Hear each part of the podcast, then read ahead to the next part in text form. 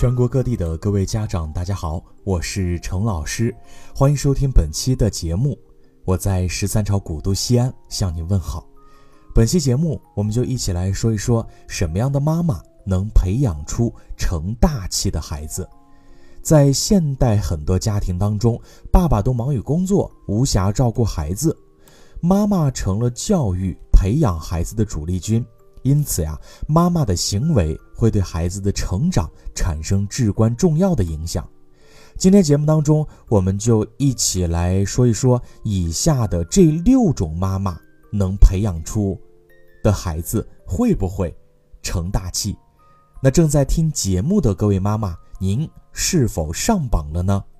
我们来看，第一种妈妈是有童趣的妈妈。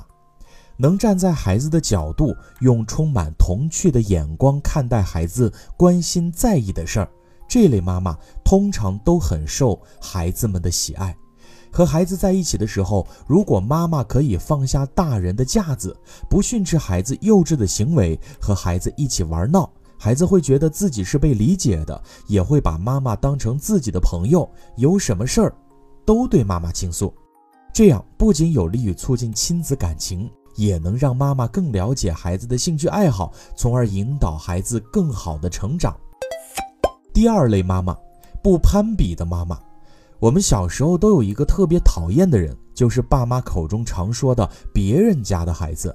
虽然小时候很讨厌被爸妈拿去和别人做比较，但是很多人长大为人父母后，却依然会把自己的孩子和别人进行比较，结果是越比越气，觉得别人家的孩子样样都好，自己的孩子是一无是处。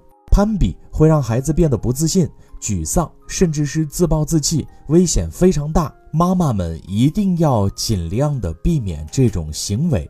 但是为了孩子们的健康成长，你要充分的相信孩子，多发现孩子的优点，相信自己的孩子是独一无二的，相信他并不比其他孩子差。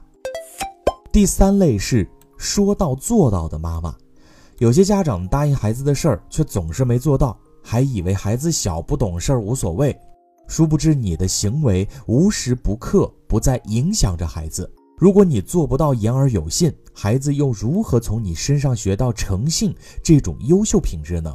比如为了哄孩子认真完成作业，家长答应周末带孩子去游乐场玩，结果到了周末，家长因为有这样那样的事儿耽误了，或者干脆没当回事儿，提都没提，孩子失望极了。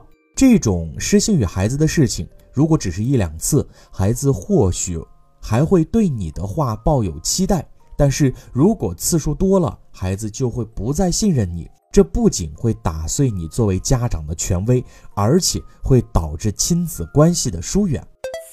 第四类是懂得放手的妈妈。聪明妈妈会做孩子成长路上的引导者，而不是全能保姆。妈妈要懂得适时的放手，让孩子自己的事情自己做，去经历，去锻炼，而不是因为害怕孩子受到伤害，就把孩子的所有事情包办代替了。从小培养孩子独立生活、自主思考的能力，会让孩子受益一生。全能保姆型的妈妈帮孩子把一切事情都做好，把孩子照顾得无微不至，其实呢是剥夺了孩子成长的机会，看似是爱孩子，实则是害了孩子。排在第五位的是善于倾听的妈妈。有些家长在孩子和自己说话时，总是表现得很不耐烦，常常说去一边玩，别打扰我，或者去找你妈，去问你爸这类话，宁愿花大把时间玩手机，也不愿意陪陪孩子，听孩子说说话。这不仅会伤了孩子的心，还会打消孩子向你倾诉的欲望。孩子一旦关闭向你敞开的心扉，不再愿意和你沟通，可就后悔莫及了。因此，当孩子在和你说话的时候，别在边上玩手机，或者说是去敷衍孩子。无论你正在干什么，请你停下来，认真看看孩子的眼睛，耐心倾听，好好享受亲子沟通的美好时光。第六类，善良的妈妈。在有爱的环境下成长的孩子，将来才会更加懂得如何去爱人，把生活过得更幸福。妈妈们请保持心地的善良，看到需要帮助的人，请热情地伸出援手，给孩子树立好的榜样。比如看到路边乞讨的老人，给点小钱又何妨？或许人家真的很需要呢。至少你的行为在孩子的心里播种下了爱的种子，让孩子成长为一个有爱心、乐于助人的人。这样的人走到哪里都会更受欢迎。今天的节目中，陈老师和你说到的是六种妈妈能够培养出更容易成大器的孩子。正在听节目的各位家长，您有没有上榜呢？